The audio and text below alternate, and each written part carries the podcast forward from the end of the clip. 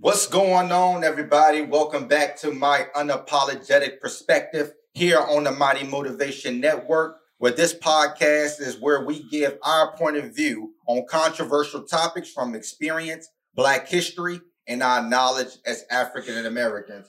I want to thank everybody who has subscribed to YouTube, everybody that's been listening on Spotify and Apple Podcasts, everybody that comment on Facebook and Instagram, everybody that shares the content. Um, we appreciate everybody that um, that supports this podcast. And if you're listening to it right now on Facebook or on Instagram or on Spotify or on YouTube, hit that share button or copy the link and send it to somebody that you know that will benefit from hearing this information. Right. Um, especially if they work in the school system. Um, send it to parents, send it to kids. Um, this is important information that we're giving out and I believe that it is um, it is to everybody's benefit if they begin to listen and um, and really take in the information that we've been given. Absolutely. Um, I'm learning a lot every week uh, myself, so uh, it's great information. But I'm here with my co-host. To the right of me is Shaquan Battle. I mean, hello. New, y'all can't see it, but new Mike, new me. and to the right of him, Jerome Battle. What up? Um, Again, share the broadcast, share the, uh, the YouTube link. Um, in the words of Maya Angelou, do your best until you know better. And when you know better, do better. So it's important to search for information, discover what you don't know so you can discover your best self. Um, we got a nice show lined up for you today as we're going to time travel here again today to uh, look at African American history again on some things that people may not have know may not know about. Um, so we're going to talk about today the influence of black music. Influence of black music today. Um, what do y'all think about this topic before we get started? Love it, love it, absolutely love wow. it. Uh, for for a lot of reasons, and and first, I, I like to go back to something that you said last week. Is that this podcast, um, my unapologetic perspective. Yes based on black history. So we we want to we want to emphasize the black part of that that that phrase. Um, so often you hear people say, "Well, you guys going to talk about anything other than Black history?" No, nope. we nope. learn it at school. Nope, we're not. This is what we're going to talk about. We're going to talk about it every week, and a lot of it is going to be information that most people do not know. And we're going to try to give you the chronology, and then we're going to try to tell you how it uh, it's it relates to you today. Right, like Steve Harvey said, if you don't like it, then dang it, this ain't for you. this ain't for you. That's right. Go on, what you think about this topic? Uh, I love it because it, uh, me loving music, um, there was a lot of information that I didn't know um, prior to. Uh, just like with every other other episode, I, I tell everybody, you know, I, I learn on camera. Mm-hmm. You know what I'm saying? Most of the time, the stuff that y'all say, I'm I'm learning as y'all say it. So, uh, for me, it's just opening up, opening my brain and uh, to new knowledge.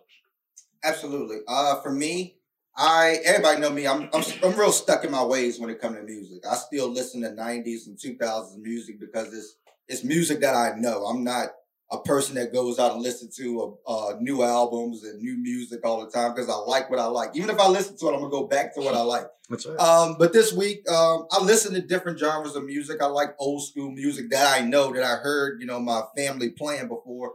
But this week, I really got back into my bag and I really uh, listened to all of the music um, what we're going to talk about today. And I just, we're incredible people. Black people are incredible and I have a a newfound of um of honor of music by listening to the different instruments, listening to how the music is played. Um, I'm more now. I'm listening to the sounds more than just the words now. Just by this week of listening um, and researching this information. Um, but we're gonna jump right in, and y'all know it's the segment where we're gonna go through a chronology of history. Uh, well, we're gonna start with the um, the roots of of black music, and of course, when you talk about the roots, you always have to go back to the motherland. Um, but when you when Africans step onto the plantation, they brought music with them. That's right. Um, and music is the expression, the vibrations, the rhythm, the harmony and the communication, um, as we talked about on episode one, um, with the power of words. Go back and listen to that episode, and you will begin to understand this episode even more.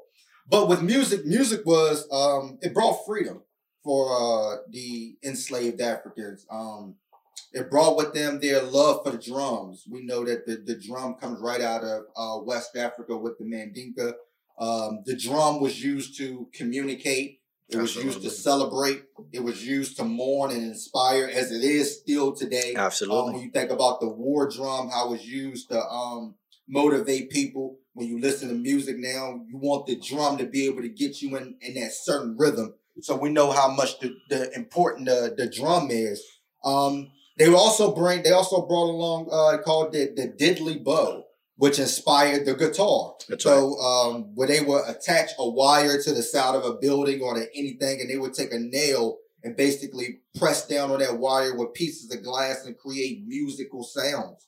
Um, they eventually started handcrafting their own um, banjos, which looks a lot like the guitar. That's right. Um, and they they began to create uh, folk music, and folk music came right out of Africa to where they would keep the history alive by putting it into musical format, telling stories, telling stories, uh, and it passed down from generation to generation as we still see today. So one of the first things that comes on the plantation is what we call Negro spirituals. Again, if you listen to episode one, talked about this briefly, but the Negro spirituals was when they got here, they were given the the religion of Christianity, some of them. Um, and these songs that they created, they weren't allowed to go into the church, and they, of course, they weren't allowed to read. So they were basically taking information that they already knew from the the Bible, and they would create songs just based off that. They were infatuated with Moses um, mm-hmm. because he led the slaves out of uh, Egypt.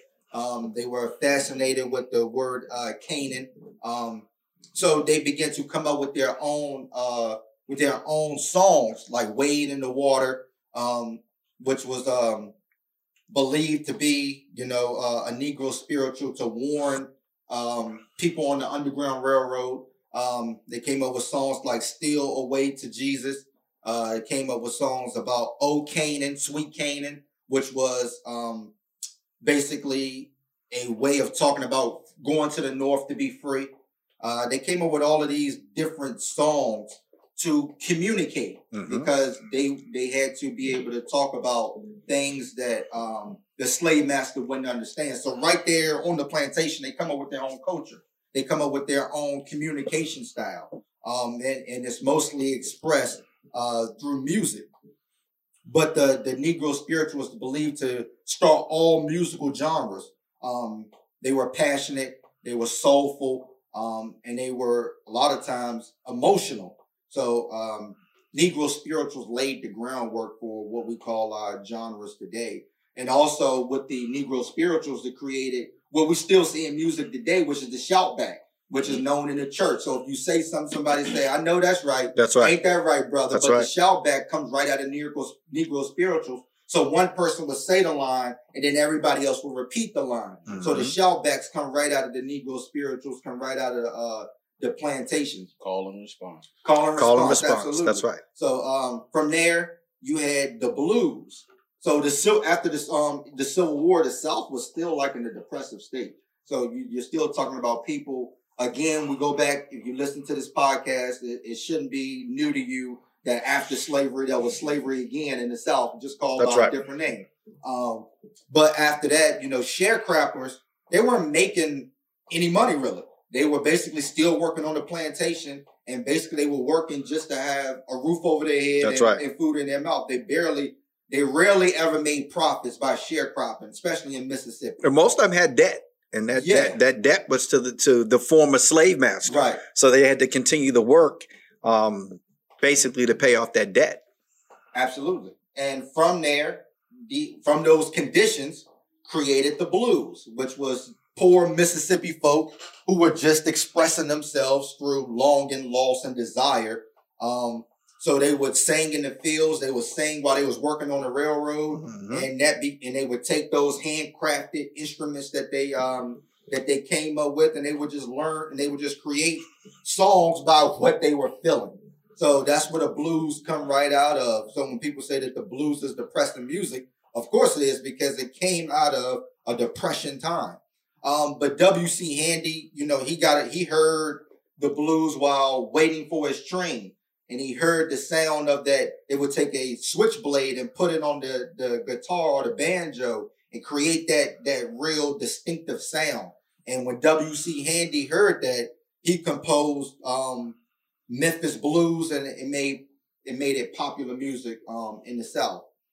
And then from there arose jazz music. Uh, the blues gave birth to a new sound in New Orleans. So New Orleans, if you go back and look at history, New Orleans is a is a real um, different type of place, especially when you talk about all of Louisiana, uh, because it was a lot of it was fifty percent West African. That's right. Because it was owned by the French. It was ran by the French at one time, and the French were known to have more slaves than they actually did um, Europeans living there. That's right. So you're talking about a huge culture of West Africans right there in the middle of, of New Orleans. And you also had musicians coming in from Europe, and you also had what they called uh, dance bands also. So they would play music. So from all of those coming together, the the Negro spirituals, the blues, the European style of music, the West African style, and they brought in uh, jazz, which was more of a up tempo type of style to blues music. And a lot of it really didn't even have lyrics. It didn't need lyrics.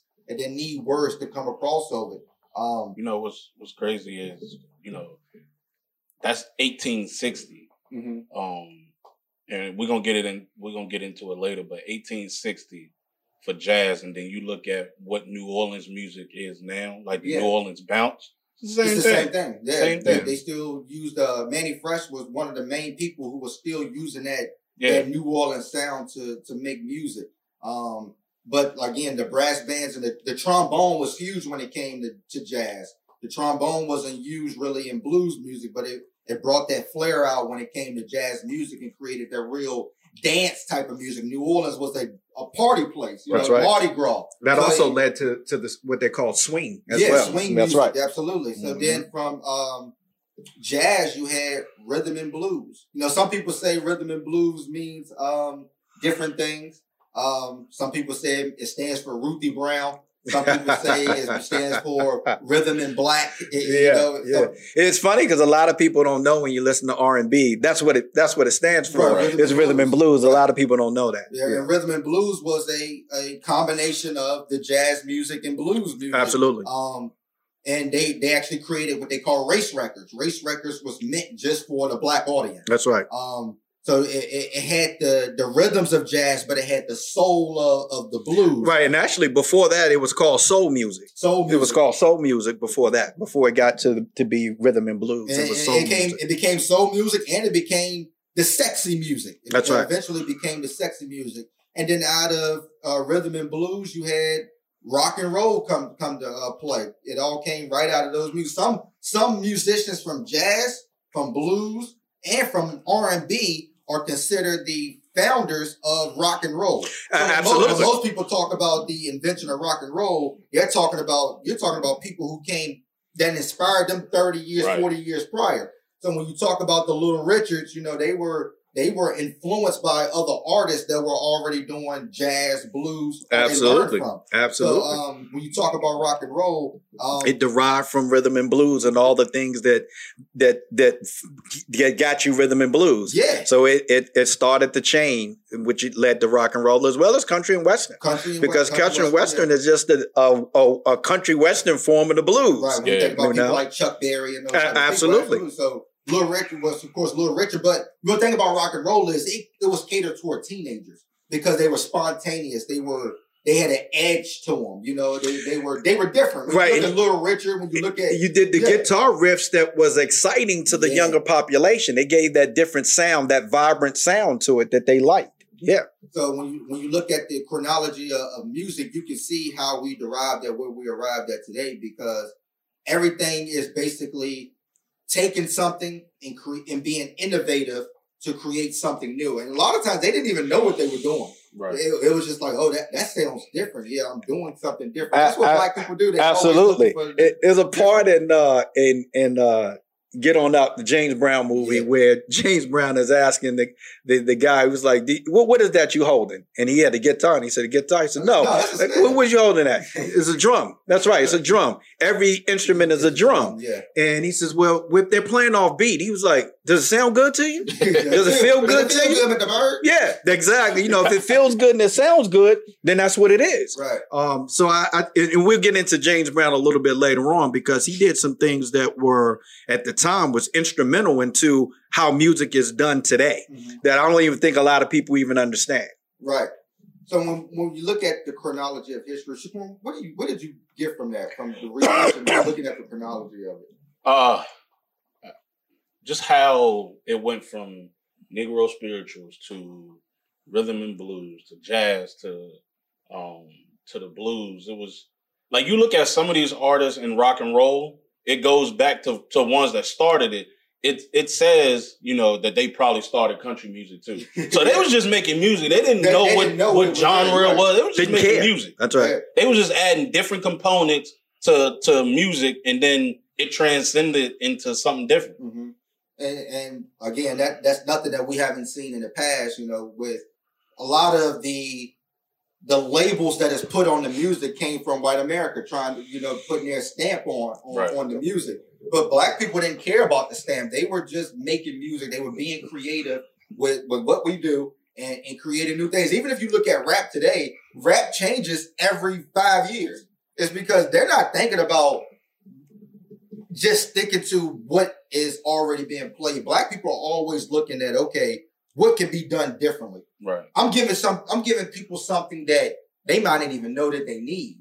That's and right. when you think about the blues, they gave people something that they didn't even know that they needed. When you think mm-hmm. about jazz, it gave people something that they didn't even know that they needed. Plus, the thing I love so much about doing this research is in hip hop, we see the geography. We Mhm. see New York music. We see Right. South music. We see West Coast music. The same thing happened with the blues and jazz.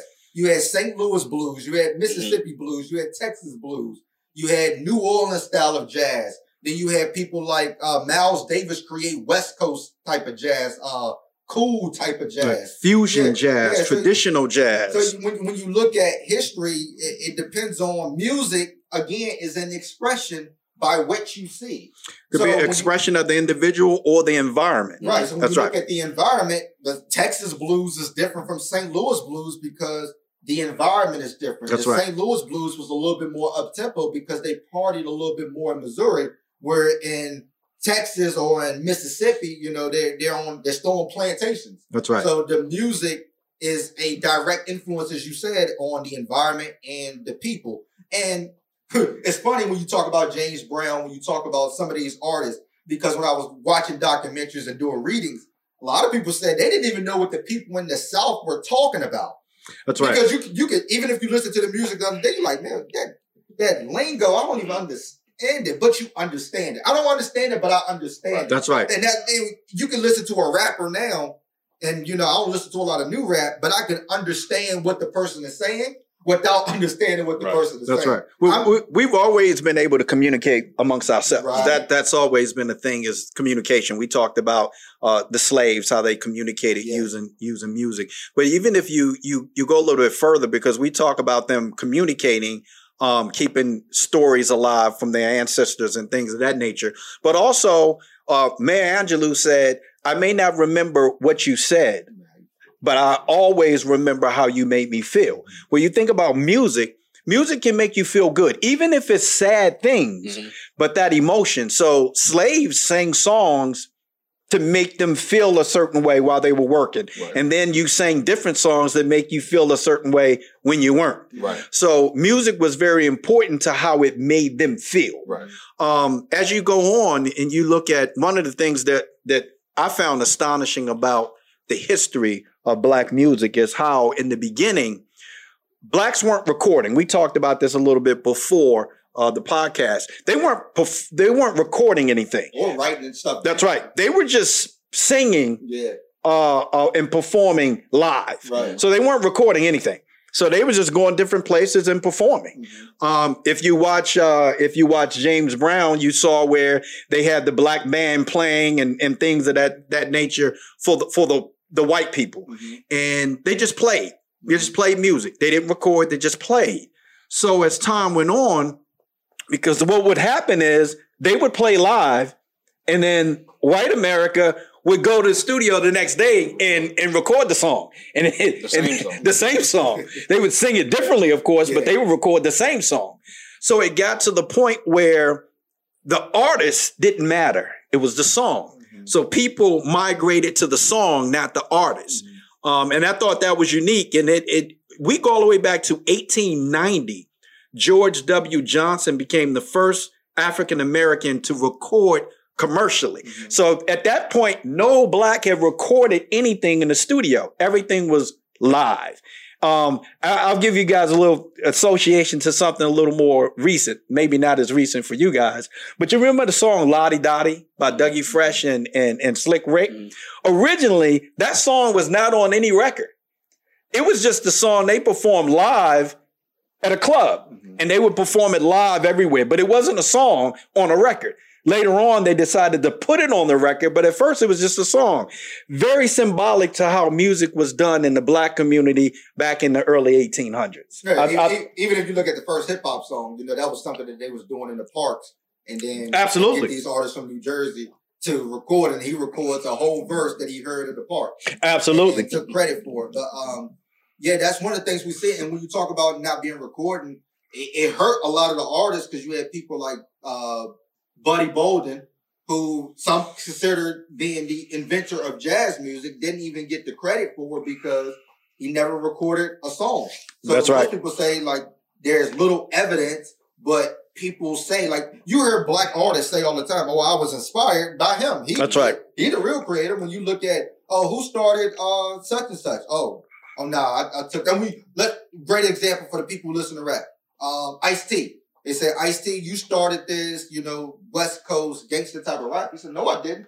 I heard this from a guy in Philly.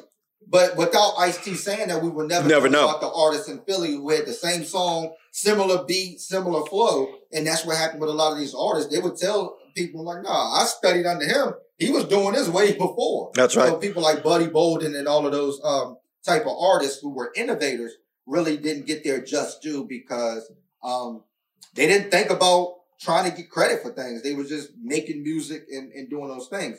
Um, but when you talk about the impact for the musician side, again, they found their expression. So again, words can be verbal, words can be nonverbal, or they can be instrumental. So when you think about Miles Davis, you know, Mhm. Miles Davis is playing the um the the, the trumpet, your or or the saxophone or an instrument, you can hear what he's saying.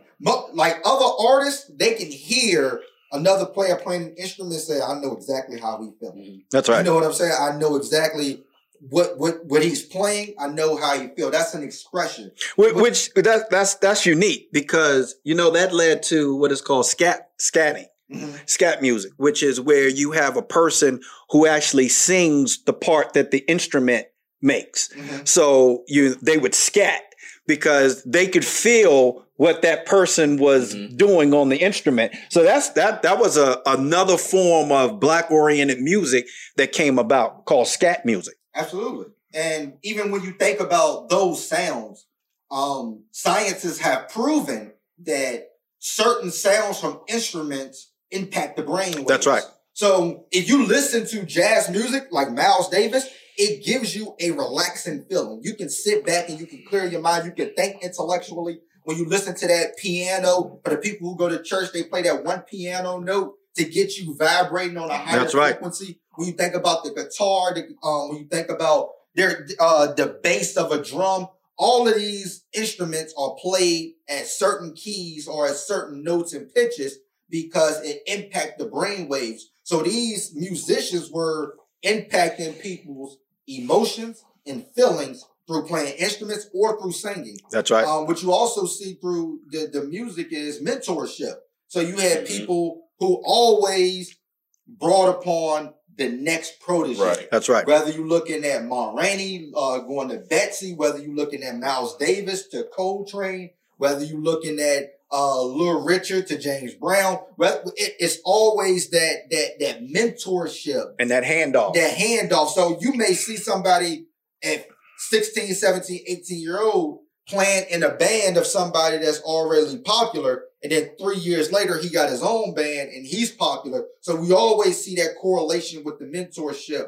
Um, and then you also, by playing an instrument, we talk about all this time on the podcast, you always bring up drumline, that playing an instrument is a, this should be a respect level. That's and, right. And back then they did get their respect because playing an instrument is not the easiest thing in the world. So, um, they got the, the respect level from other musicians, from the audience and from white America from being able to, to do this without going to school for it. A lot of these That's they right. didn't go to school for. it. They were playing off of, of sound and playing off of mentorship. And, and you know, for for so many years, drummers were considered just like anybody else in the band. They were the background. right. So your your lead singer was the main person of the group. Most people remember the lead singer. Mhm. Not many people remember the drummer Right. or the lead guitarist.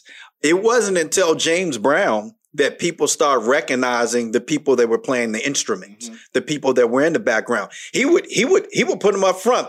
Uh, tell them get a drummer something. Yeah, you know, talk- talk Yeah, get a drummer and, something. And, and most of his songs, if you listen to him, there's like a minute or a minute thirty where he's not even singing. That's He- right. He's just letting you letting the drummer go. He's letting the um That's right. the, the person playing the clarinet or the trumpet go. He's He letting, letting them everybody go. That's right. But you got to remember that was doing the era of dance too. Yeah. So while they're doing their thing, Yeah. he's doing this thing because he's The- the- dancing. the- the- Absolutely. Um, uh, and it's also important for the audience. It, what it, what it, what the audience found, they found fun, freedom, and understanding because a lot of these records were was talking directly to them. Again, they're race records. They're talking directly to them. Absolutely. And just like the freedom in the Negro spirituals on the plantation, blues gave them freedom. Whether it's freedom from white America or freedom from their from their spouse, That's right. because a lot of blues records talked a lot about hitting women and That's right. violence. It it also quickly became uh, a a way to to provide for your family and have your friends and band members to be able to provide for their family. Right. Because prior to that, remember we were saying that in the in the 1890s, um, blacks weren't recording, so they were just performing live. So it wasn't a lot of money involved in that, um, which changed, and we'll get to that later on. But also uh, in 1911. Um, Bert Williams became the first African American to be popular because of him, not necessarily the songs. Mhm. So prior to him, it was the song that everybody wanted to hear. They didn't really care who sung it, just sing it. Yeah. And then later on, when they got to Bert Williams, he became the star that people wanted to go see. And that was 1911. So you're still talking about quite a bit of time that blacks were actually creating music before they started getting recognized as the person that was, you know, creating this music. Absolutely. And one, one quick thing before we go to the break. It uh the music also gave the audience um uh fun. So again, black America may have to, you know, deal with the white boss, be called a nigga all day, you know, deal with the racism that they see. But for that one night during the week, going to the juke joint or going to a dance was their way of freedom. It was their way of negating everything that happened to them earlier during the week. We still see that today. People That's right. to the club Yeah. Friday, Saturday because the work week was so bad, so you just Right. need to get out. So this music was a uh, a releasing point, not just for the musicians, but for the audience That's um, right. listening as well. And again, the messages was always hope. You know, as you look through the Negro spirituals, you still listen to music today. A lot of the music is giving black people hope by being truthful and honest. Absolutely. Um, but we're gonna take a quick commercial break. We'll be right back. And we are back again. Go to the YouTube Mighty Motivation Network. Hit the subscribe button as we continue on with this episode. Uh, so let's get into some impactful musicians um, in each genre. Uh, I'll start with, of course, the you talk about the Negro spirituals leading the gospel. The um, the Fisk Jubilee Singers Mhm. um, to save their institution. Um, the treasurer actually wanted to take all of the, the people who sung in on the choir or whatever and just go around and make money by allowing them to sing. And they went all across the, the United States singing and raising money to save the school. Kind of like what we've seen with Sister Act 2, you know what I mean? And then they, they were actually the first um, the first group to enter to uh, introduce uh, black music to Europe because they actually traveled to Europe and also um, sung these songs. So uh, the Fisk Jubilee Singers were really ahead of their time with traveling and, and singing um, to raise funds for their school, which which I found was dope.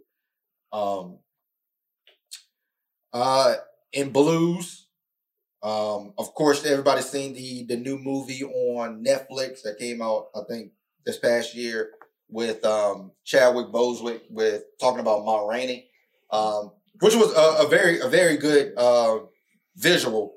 Um, but Ma Rainey actually got her start at uh, at 14. And Ma Rainey actually, after she got married, um, she traveled around doing minstrel shows with her husband, you know, singing and dancing and all of those things until she was introduced to the blues. And where she took the blues music and introduced it into the minstrel shows. So she would still do the dressed it up in costumes right. while singing, um, while singing these blues songs and, and, and moving, uh, flamboyantly across the stage. Um, but she was also the mentor for uh, people like Bessie Smith. She also put people on like Louis Armstrong to record with her. Um, but Ma Rainey is considered the uh, mother of blues, and she also was a businesswoman. Um, she didn't allow white people to take advantage of her when it came to uh, money.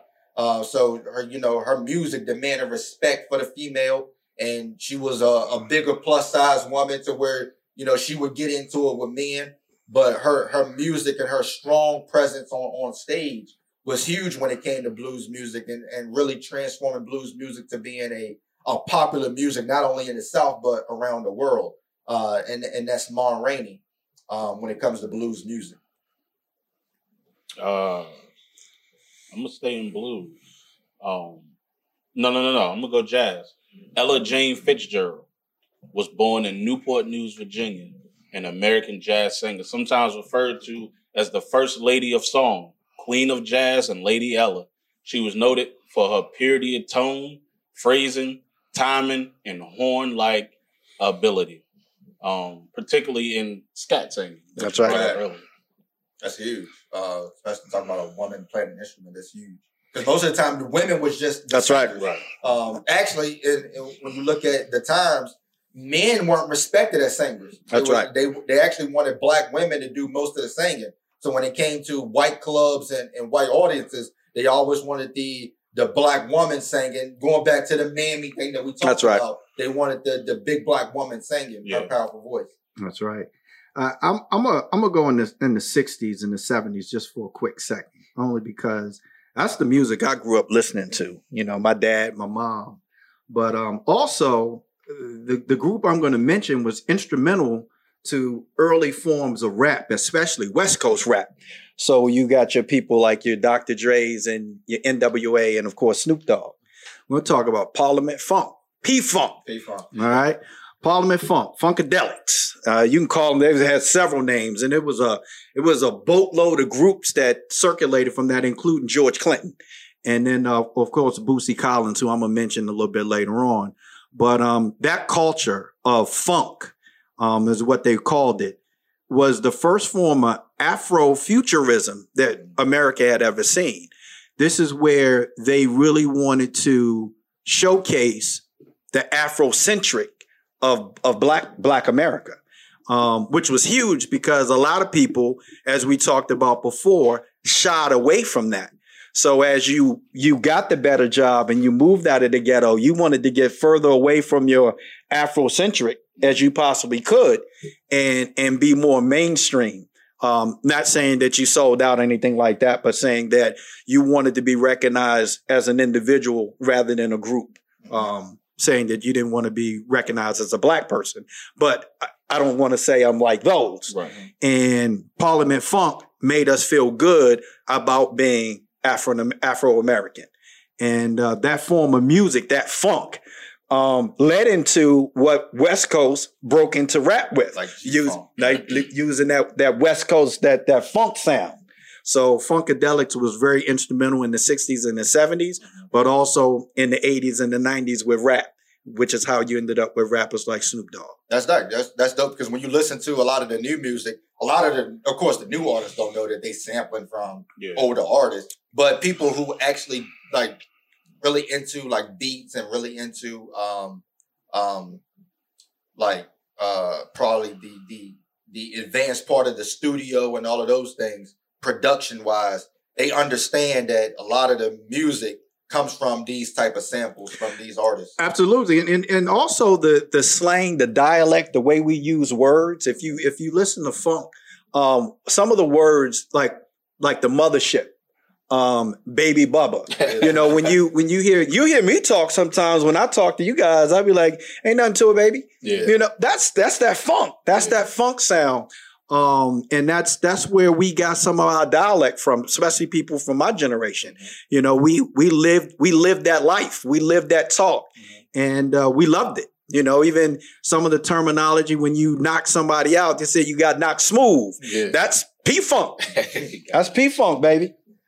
Uh, I'm gonna stay in the blues because it, I want to get to my favorite blues artist, but I got to talk about this person before I talk about him, which is Charlie Patton, considered the father of Delta blues from Mississippi.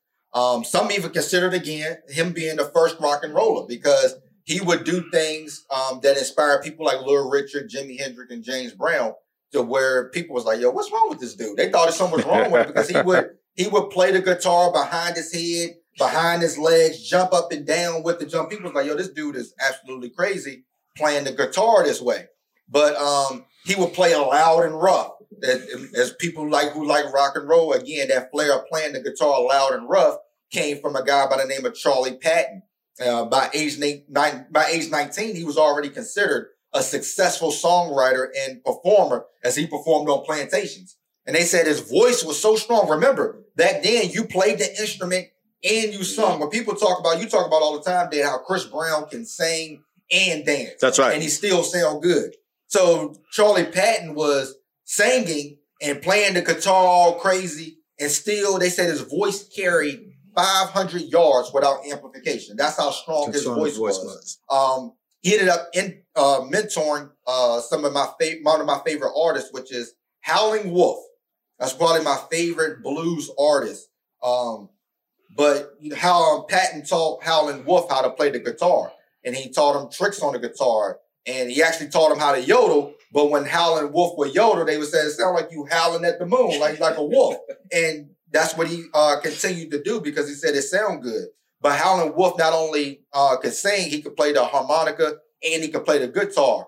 Um, he was actually discovered by Ike Turner. Um, so, but the Rolling Stones was doing a TV show, and they said the only way we're going to do the show if we let the person that inspired us sing, and that was Howlin' Wolf, and they allowed Howlin' Wolf to go on TV and sing, which was not known at the time. A lot of black artists weren't allowed to be on TV. Um, especially singing, but they wanted the Rolling Stones because the Rolling Stones were white. They they took on this this music, but they said, you know, Howlin' Wolf inspired us to do it, so you should put Howlin' Wolf um, on the show, and they did. But he was considered the ultimate band leader. And when you talk about a band leader, you know, anybody can play, can write music, just sing the music and play the music. But for a band leader, you have to make sure that everybody's on point. You have to know everybody's what everybody's supposed to be playing. You the point guard. you the point guard. So Howlin' Wolf was the ultimate band leader because he can he knew how to make the music come together. He knew what everybody should be playing, um, and what should, everybody should be doing. Not only that, you talked about earlier about making money um, to take care of the other band. That's right. He was the first to incorporate giving his band health benefits That's right. because he had made so much money, he allowed he was able to give all his band members health insurance um, through anything that ever happened to them, plus a decent salary because he didn't spend his money. They would they would say he would ride around in his truck that was beat up with four thousand dollars in his pocket. That's Um, so Howlin' Wolf is one of my favorite uh, blues artists. Uh, I love listening to. I, I've been listening to him all week, so I love it. Good. Good. Uh, staying in blues, Lonnie Johnson, 1899. Uh, equally capable of knocking out the, the inventor of dirty blues and fluid jazz. Um, he recorded estimated over 130 songs in seven years. Uh, he he recorded with Duke Ellington, uh, Louis Armstrong, and here's here's the thing: is he influenced Elvis Presley. Of course, oh, they all do. Hey, Everybody and, did. and, and, and in fact, Elvis Presley recorded one of his songs. Most of the songs he recorded was belonging to somebody else. And They recorded a lot of one of them was called it was called Tomorrow Night, Yeah. and it it sounds nothing like Lonnie Johnson. And that's the thing. When it comes to Elvis, they just wanted somebody that sounded black. Yeah. Elvis, if you didn't see Elvis, Elvis thought he was sounded black. and that's what they wanted. That's right. I got to go James Brown. A- and I got to go James Brown for a lot of reasons. Um, I know a lot of people probably heard stories about James Brown. You hear his music, but you don't really understand the impact that James Brown had on music today.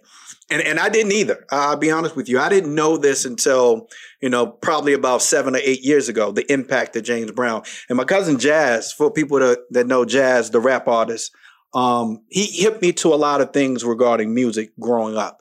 But it was in, in, you know, probably about eight, nine years ago, he hit me to something else that James Brown instituted. Prior to James Brown, uh, we you talk about music in measures, especially when it comes to beat. You have the downbeat and you have the upbeat. And for to know the difference, the downbeat, if you clap your hands, the downbeat is when you put your hands together. The upbeat is when you bring them apart. And prior to James Brown, everything was done on the second and fourth measure. So you one, two, three, four, one, two, three, four. James started what is called the one. And for those that want to Google this, look up Bootsy Collins. Um, Bootsy Collins talks about how James Brown explained to the band members what the one mean. And you listen to James Brown songs, he always talk about you got to be on the one, on the one. The one is you're putting stress on the first measure of every beat. One, two, three, four. One, two. That's how we learn music today. If you go to any dance class, they're going to teach you how to dance on the one. Right. Right. So if you listen to a lot of songs that were pre James Brown, it's going to sound good, but there's parts of it you listen to today, it's going to sound like it's offbeat a little bit. Mm-hmm. That's because it was on the two and the four, not the one. So you've been conditioned to listen to music on the one because everything after that's been on the one. James Brown created that. So when you listen to music, when you listen, watch people, you guys did it before using drum machines or software that created beats. How did the clicks go? Right. One, two, three, four. Everything's done on the one now, thanks to James Brown. So to me, we can talk about all the other things he did in music, but to me, that is the most important because anywhere in the world, music is done on the one. The other thing that James Brown did that I thought was very unique, other than the fact that he understood that performing was important. And you can look at any of the, the legendary rap artists that we talk about today. You look at Jay Z, you look at Eric B. and Rakim, you look at Run DMC, you look at any of these rappers that a lot of you probably heard about. You may didn't get to see them perform, but you heard about them. They probably made more money traveling on the road and performing live than they did off the actual music that Right. they made. So performing has always been important to black music. We talked about go all the way back to the early 1800s when blacks performed, they didn't record, they simply performed. Right. We're still doing that today. James Brown was the epitome of that. So you talk about people being able to perform like Chris Brown. Before Chris Brown, there was Bobby Brown. Mm-hmm. Bobby Brown was not the greatest singer. He was the greatest entertainer. Mm-hmm. You go to James Brown. James Brown was both. He wrote, he could play any instrument, and he made sure that his band was on the one. And they knew when he told them, you want me to count it off? They was right on point. They they go right in.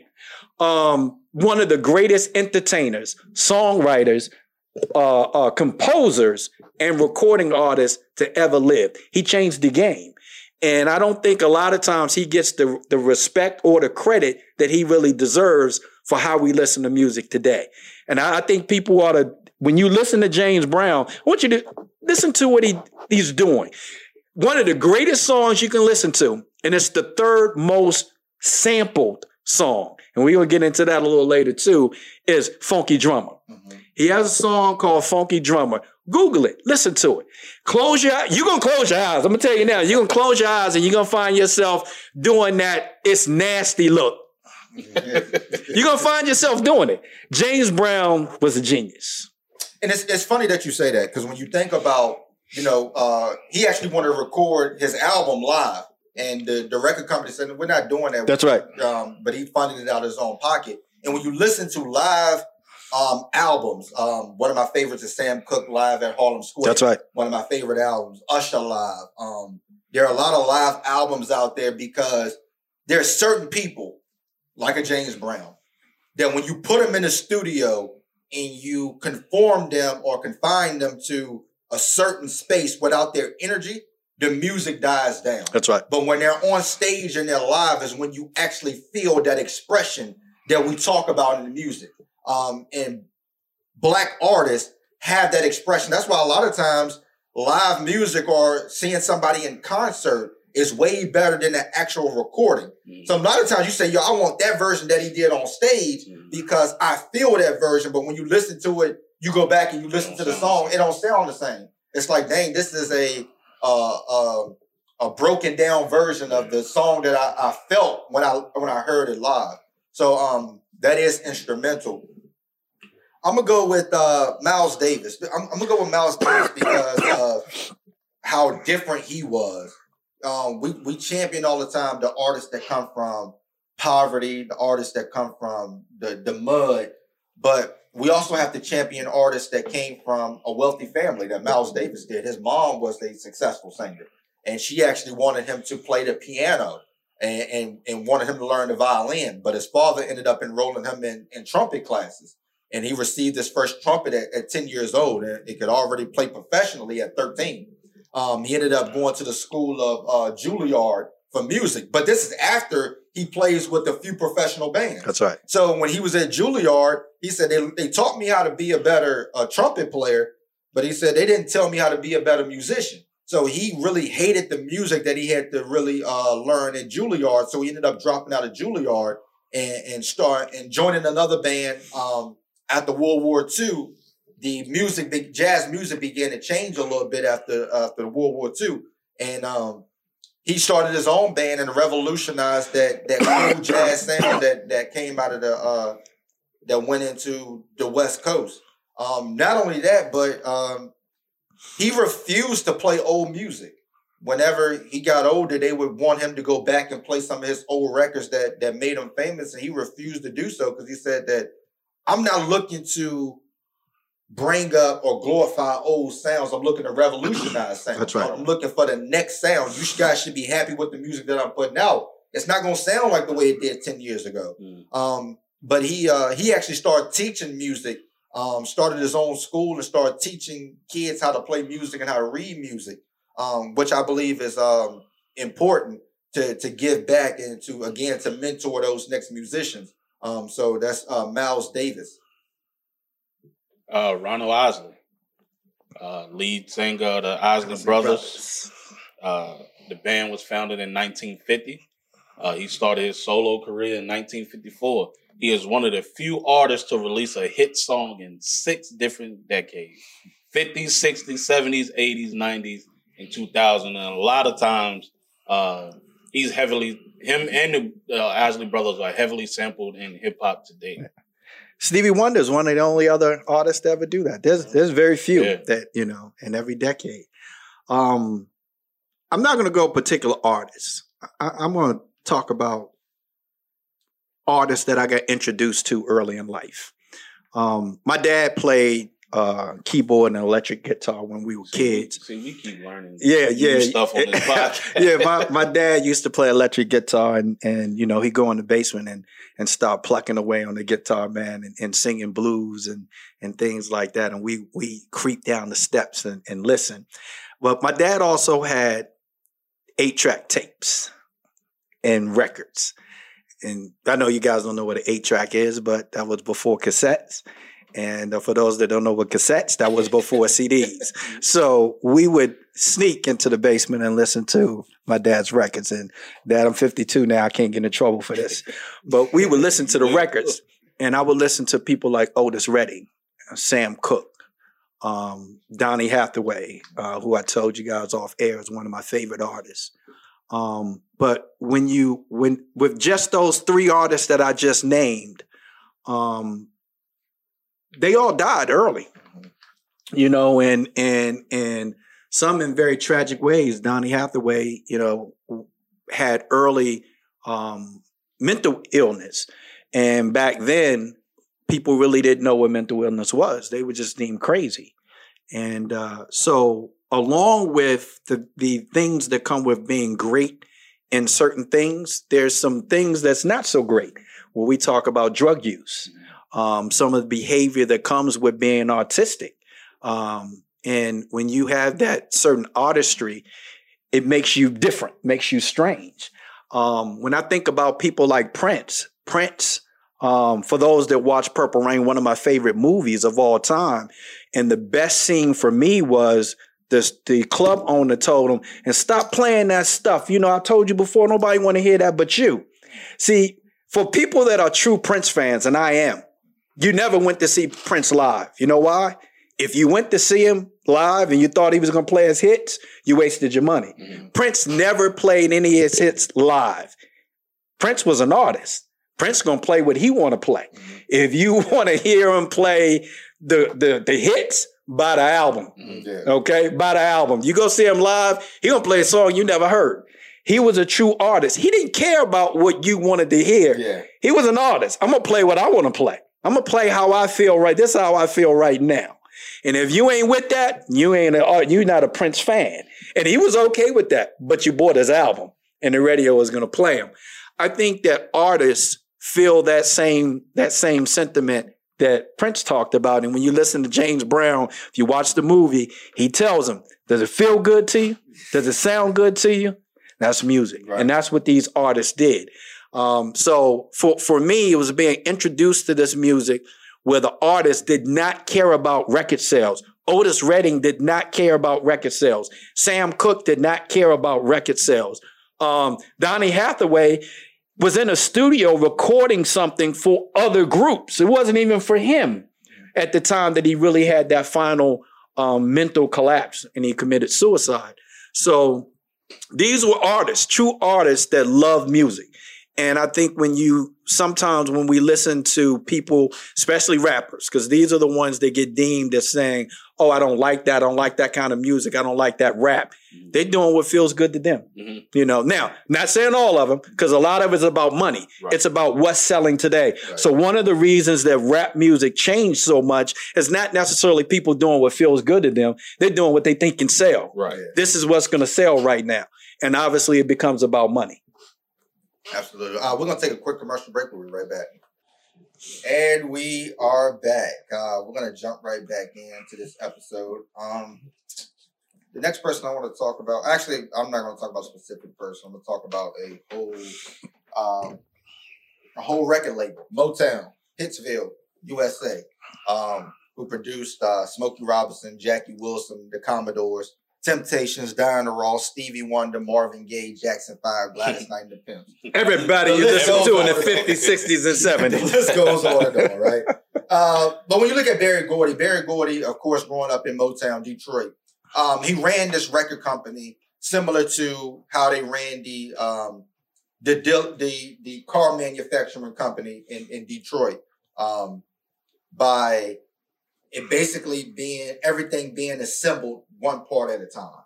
So when you think about their music, once you got signed, you had to basically go through training.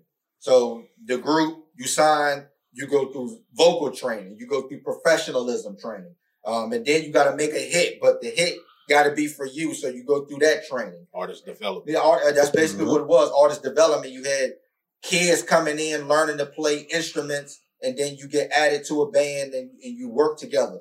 Uh, so Berry Gordy was instrumental with doing that. Um, but when you listen to Motown, Motown had a, a blues lyrics, it had jazz flair, it had R and B rhythm, and it had rock and roll edge. So uh, when you look at Motown records, when we talk about this uh, history of music, when you look at their music, it, it was a combination of, of all of it. Um, but it was also instrumental in keeping up with the time. So when artists began to speak out more, especially after Sam Cooke's um, record, um, start talking about change, they did it on Motown Records. Uh, number one of them being Marvin Gaye. Marvin Gaye, you know, he heard the horror stories from his brother coming back from Vietnam. Um, he saw on TV police brutality against protesters. And Berry Gordy at first thought it was going to ruin Marvin Gaye's career by coming up with this song, What's Going On? And eventually allowed Marvin Gaye to do it and eventually allowed a, a, lot of other artists on Motown to speak about the same things and express themselves. But um, it became timeless music when you think about Marvin Gaye, what's going on. And uh, all of those artists coming out of Motown kept up with the times. And that's why it, it lasted so long and, and, produced so many great artists that are still sampled today. You would have been an artist on Motown. why?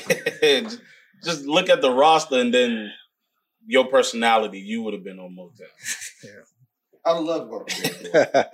I'm gonna go with Aretha Franklin, uh, also known as the Queen of Soul, uh, one of the most powerful singers in music history. She has a recording list hits through the 60s, 70s, 80s, and the 90s. No one has matched her commercial success or critical acclaim. She is most she is the most charted female in uh, music chart history, which I think Nicki Minaj passed the last year. So another great female uh, artist. So Aretha Franklin. Yeah, I'm, I'm not gonna go artist. I, I'm I'm I'm gonna stay away from individual artists for a second.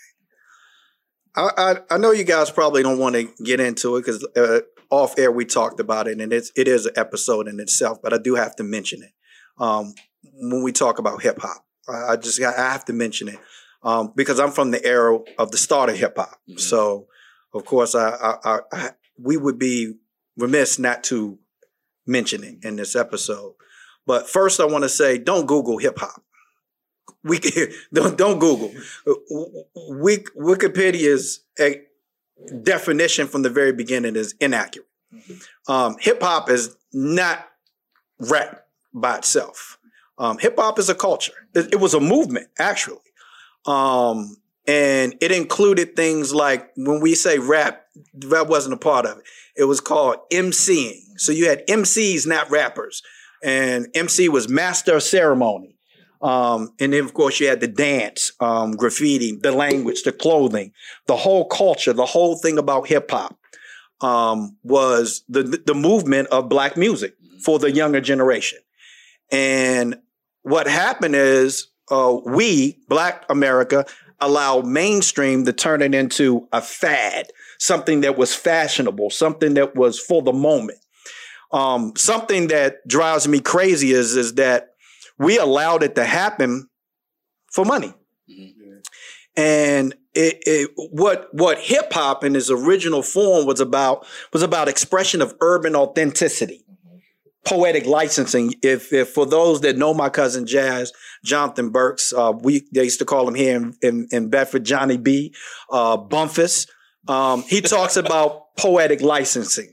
Um, and it gives you the ability, the right to say something um, that maybe nobody else has said before. So poetic licensing is important. Art and, and artistic creativity, um, urban language. It was about black people being themselves and presenting themselves the way we are, right? Um, which was very important. Mainstream, and this we talked about this off air, and this this still happens today. So mainstream, and I won't just say white America, we'll just say mainstream. We'll call R and B, rock and roll, country and western singers. They would call them recording artists, not singers, recording artists. They will refer to rappers as rappers. Mm-hmm. They don't call them recording artists. They don't acknowledge the fact that they're even an artist. Mm-hmm. They call them rappers. And we were okay with that because at the onset, rappers would say, Yeah, I don't sing. Mm-hmm. So I'm a rapper. Not realizing you just gave them credence to do that mm-hmm. and demean the fact that you are a recording artist. Mm-hmm. You are just as important to music as a singer. Um, and we allowed them to do that for a while, and it still happens today. Uh, so I just want to I want to go into something else really quick about hip hop and the truths about hip hop, because um, I need people to understand that it is not what people think it is today. So first we're gonna talk about you could talk about where it started all day long. You get people say it started in the Bronx. You get some people say it started in Chicago. Some people say it started in Detroit. You can say what you want. But at the end of the day, we know that DJ Kool Herc, Mhm. DJ Disco Wiz, Grandmaster Flash, Afrika Bambaataa to some degree were the originators um, of where what we call hip hop. Mhm. And emceeing master of ceremony was the person that talked on the mic. So for those that are really interested in the beginning of rap, there's several people you can listen to. KRS-One is one of the greatest that I've ever heard in explaining it. But my cousin Jazz, and I'm not just saying this because he's my cousin. I'm saying it because he understands music, and I and he understands rap music because he was one of and still is one of the w- most well-known rappers in New York today, especially in Brooklyn. Everybody knows who Jazzo is. Um, you can call him Jazz, Jazzo, Big Jazz, originally Grandmaster Jazz. Um, but I've really got an understanding about what East MCing was. There was the guy that talked on the mic in the block parties, in the park, and the house parties. We get on the mic and they would talk, and then eventually they would they would rap. Um, and I'm, I'm gonna get to the end of this in a second. But there was a rapper named Busy Bee, MC named Busy Bee, and Busy Bee used to talk on the mic at all these house parties and even clubs. He would get on the mic and make people dance, and you know he would just talk. He would get in and invent. Every once in a while, he would say a rhyme, and one of his main things is he would do like a dang diggy dang da dang da dang, and and do it on beat, and people loved that. And that's what used to start parties. So if you think about the first rap song that came on the radio, Sugar Hill Gang, they did the hip to the hop, did the hip, the hip, the hop, the hippie. That's Busy Bee, Mhm. right? So then comes along Kool Moe Dee. And Kool Moe Dee is going to battle Busy Bee. Back then, battles was I do a rhyme, I do my set, I do my thing, and then I pass the mic to you and you do yours. I don't say anything about you. That was the battle, you know. Uh, Jazz battled uh, a lot of people. Dana Dane, for those that, that know old school rap, Jazz did a battle against Dana Dane. And there was another guy, um, he was one of the original b-boxers back in the day too. He was in it too. But I remember Jazz beat Dana Dane in a in a rap battle, but it wasn't the kind of battle where I'm going to say something about you and you say something about me. So Kool Moe Dee goes into this battle with Busy Bee. Busy Bee has his known sing, his known uh, signature, the dang diggy dang the dang the dang. And Kool Moe Dee starts out with, yeah, you could take that, we could put that dang diggy dang the dang on hold. And the crowd went crazy because nobody ever did that. And then he started talking about him personally. That was the first rap battle where somebody talked about the other person. Thus, you have your current day rap battle that you guys watch on YouTube and all that today. So, had it not been for Kool Moe Dee and Busy Bee, you don't have that today. So, Just gave us a history. Yeah, that's lesson. dope. That is, that that is absolutely dope. Um, I'm gonna go. I'm gonna go with song now.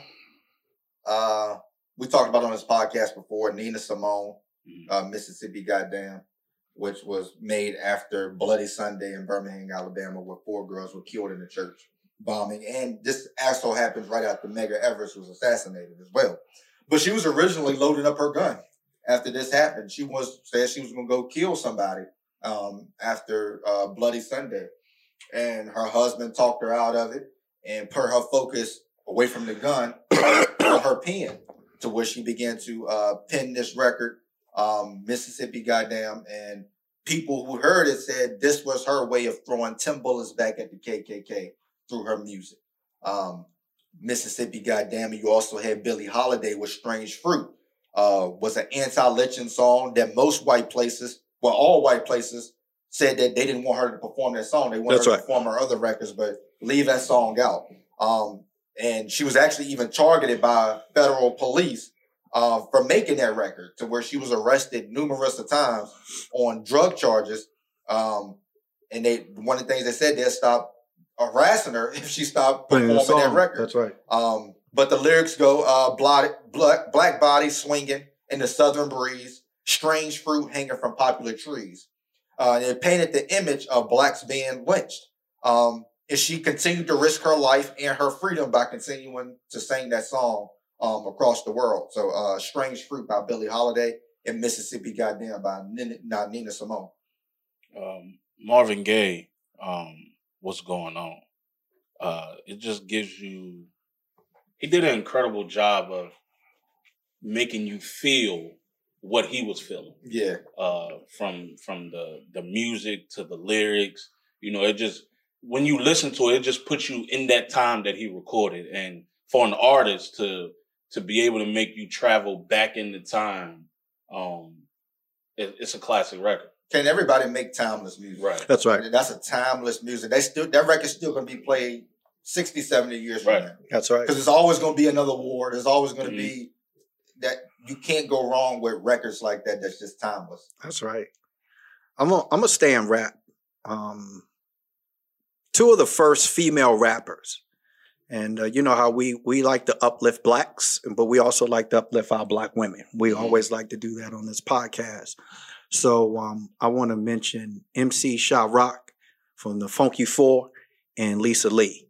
And you can actually Google both of these, and they actually have video. Well, not some of the video footage, but at least they have sound bites to where you can listen to them.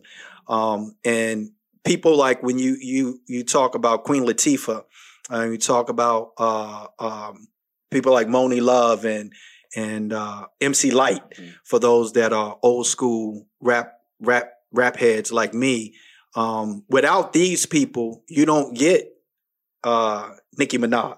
You, you you don't get these people. Um, MC Sha Rock, Lisa Lee. I advise people go to YouTube, check them out, listen to them. Um, uh, and, and can't can't can't fail to mention um, Salt-N-Pepa. Um, when you listen to Salt-N-Pepa and their their very first few songs, they mimic MC Sha Rock and Lisa Lee. They were well known in, especially in New York, South in the in the Bronx anyway, um, as the first female rappers. So any rappers that came after them kind of mimicked them. Um, Roxanne Shante, um, for those that um, you know, like I said, old school rap heads. Um, without these two, you don't get any of these other rappers. That's a fact. That's a fact. Um, sticking with songs, again, we talked about it briefly. Sam Cooke, A Change is Gonna Come, another timeless record Mhm. um, that that really helped the civil rights movement and help other artists to speak out. But when you listen to A Change is Gonna Come, it it sounds like one of those Negro spirituals again that that came way back when and, and put over um, a, a a new sound. Um, but as we talked about, it was like a spiritual song that gave black people hope, and it still does. You know, even with the recent things that's been going over the past years, that record still hits different whenever a situation happens. Um, because it's a song about enduring, and Mhm. black people have endured so much in this country that we're always looking forward for hope. Uh, um, we don't know, you know, when is it going to be? We don't know when change is going to come Mhm. but we we hope it's soon. Um, and in that record, he talks about you know he, he- he's afraid of dying because he don't know what's beyond the sky, and he doesn't know the legacy that he's leaving on Earth where he can really create change at. So without that record, um, there's a lot of artists that will never that probably wouldn't have spoke out about certain things. Um, I don't know how much Brother Malcolm influenced this. I don't know how much um, like the the movie One Night in Miami shows, but he was in, in in great company with Brother Ali and Brother Malcolm, and um, to be able to create a record like this. But this wasn't his only record. He had a record called um, Chain Gang that talked about um, the men working on the chain gang. Even though it was an up tempo beat, he would use up tempo beat to put small messages in his music. Um, you talked about Donny Hathaway earlier. One of my favorite songs, "Someday We'll All Be Free." came Mhm. at a time where he was fighting depression. Um, and it helped me through depression. That song really helped me through my mental health problems. Um, and it, it, it gave him hope and it gave me hope. Um, and then Curtis Mayfield, People Get Ready, uh, again reminds you of that old Negro spiritual talking about getting on the train where on the plantation they were talking about going north. They were talking about going to the land of Canaan. When you talk about people getting on, on board, you don't even you don't even need no ticket. Just get on board. That's right. Um, uh, and that was looking a way out, looking for a way out of their current situation. Uh, it was a sign of hope again, and that change was coming, and that they were going to escape their horrible circumstances. So again, when you look at music, it it goes right back to the original Negro spirituals. Um, it's just an expression of the way that we feel, the way that we've been feeling for over 400 years uh, in, in this country. And music is the perfect, if, if, if people want to know what black people, how black people feel, mm-hmm. you probably will let them hear a song. Right. And when you let them hear a song, you will get all of that frustration expressions um, on how black people feel. And just to piggyback off of that, mine is Aretha Franklin, respect. Um, Facts. You know, just asking for a little respect. That's all. That's right. As a woman, you know, and some women still fighting for today. Right. Is is rights and, and respect.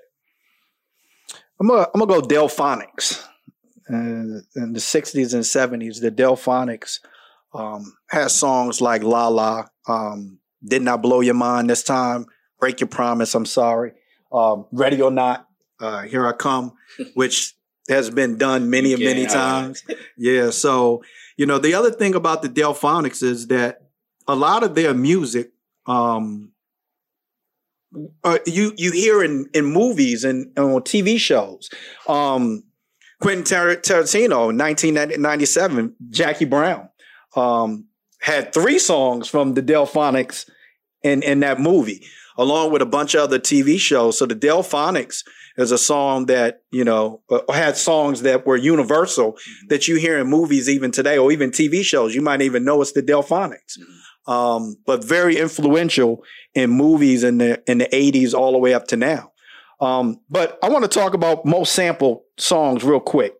So most sample Amen Brother by the Winstons, 1969. If you listen to that and you listen to Funky Drummer, which is the fourth most sample song by James Brown, you listen to the drum beat, they're very similar. Mm-hmm. And James Brown, again, is the one who created, as we said, the one, but he also created that offbeat. And I'm a, I, for those that want to know what that is, if you if you listen to Hot Cold Sweat by James Brown, 1968, um, the West Coast rappers got together and did a Stop the Violence version um, the West Coast version of Stop the Violence called We're All on the Same Gang. When you listen to that beat and it goes off beat for a second and back on, that's James Brown. Um, and, and he originated that. So before him, you didn't hear that, that type of music. So, uh, a funky drummer, um, play the, the payback, the big payback, um, James Brown again, uh, funky presidents, James Brown. Mm-hmm. Um, think Think about it. Um, Lyn Collins, 1972, and Change the Beat, the female version by, by Beside, 1982. These are the most sampled songs. And for those that don't know what that means, that is sampling old music or copying old music for your present day music. Uh, my last two, uh, I wasn't going to talk about one, but I thought y'all were going to cover him. But I, I didn't want to go through this whole episode without saying his name, which is Ray Charles. Absolutely. Uh, Ray Charles, uh, of course, went blind at a very early age to where he was sent to a school of blind where he learned how to play the piano. Um, but they said he could also type on a typewriter at about 75 uh, words per minute. Um, but you know, he, he he was really engaged by sound. His whole world turned into just sound. Um, and it actually did him favors by being blind because he became one of the best musicians because he understood sound so well. Um, but Ray became prominent because he began to turn gospel music into rhythm and blues music. That's he, right. He would change the lyrics. So a lot of people say that it, it was called the devil's music, but he he he incorporated that style and, and really changed music forever by doing that. Not only that, he incorporated background singers. Again, the call and response, the the say it back. Um, he he incorporated that by adding um, I, I forget what their name was, the, the the ladies that was backing him up, but he incorporated that style to where a lot of people loved it. Uh, that's Ray Charles. The last song I'm gonna talk about is key, especially when you talk about this podcast which is by uh, Gil Scott. The revolution will not be televised. Um, when you think about what what does the revolution will not be televised means? For some people, they say it's because you're going to overthrow the news that are that is you know talking about certain things to where they don't they don't have anything to report. But when I think about the revolution will not be televised, I'm thinking about it's not going to be on TV that you make change. It's not going to be on social media now that you scroll on social media posting things that you're going to create change. It's going to happen in the mind. You don't, you don't put the mind on television. It's going to happen through educating yourself. It's going to happen when you stop eating everything that the media tries to give you. Um, and the revolution, the revolution will not be televised because it happens in books. It happens in changing your thoughts. And when you change your thoughts, you change your actions. When you change your actions, you change the people that are around you. When you change the people around you, you change your whole community. And when you change your community, you change your state, you change your state, you change the world, you change the world, you change everything. So the revolution will not be televised starts with the mindset. And that's what this whole podcast is about. It's about forget what you were taught on TV, forget what you were taught K through 12.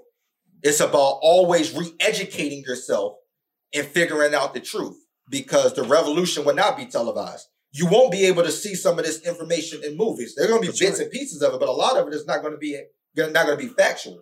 It's going to be dramatized for Hollywood. When you think about music, you're not going to find everything that you need in music. You're going to find bits and pieces of it. We talk about on this episode all the time about opening up a book. We talk about this on, all the time about opening up your thoughts, opening up your perspective, what this podcast is about. Take everything that you ever learned and just throw it out the window for a second. Especially for white people that listen to this or black people who are so stuck in their ways. Listen to this podcast and understand and open up your mind to new things. You told me this when I first became a Christian. You said, all right, but always keep an open mind. I didn't understand what he talked, what he was talking about at the time. But I realized that you can get so caught up into something, for me, religion, that you miss out on everything that's surrounding it. And that's what can happen with information in life. You can get so caught up in TV, social media, other people's word. That's why I say don't take what we say on this podcast for 100%. Go research it yourself. That's right. And open up your mind. And when you change your mind, that is the revolution. That's right. When you think about the Black Panthers, the Black Panthers was revolutionary because they changed their mindset on the way that things was going in America. They changed their mindset of nonviolent to now self-defense. So the revolution would not be televised was a huge record, but it's also huge in incorporating that in our everyday life. Absolutely. Absolutely. You going after that? yeah, you always do that. I'm not going after that. oh my goodness! I'll let you take that. Yeah, I, I, that's all I got. I'll let you get your closing remarks.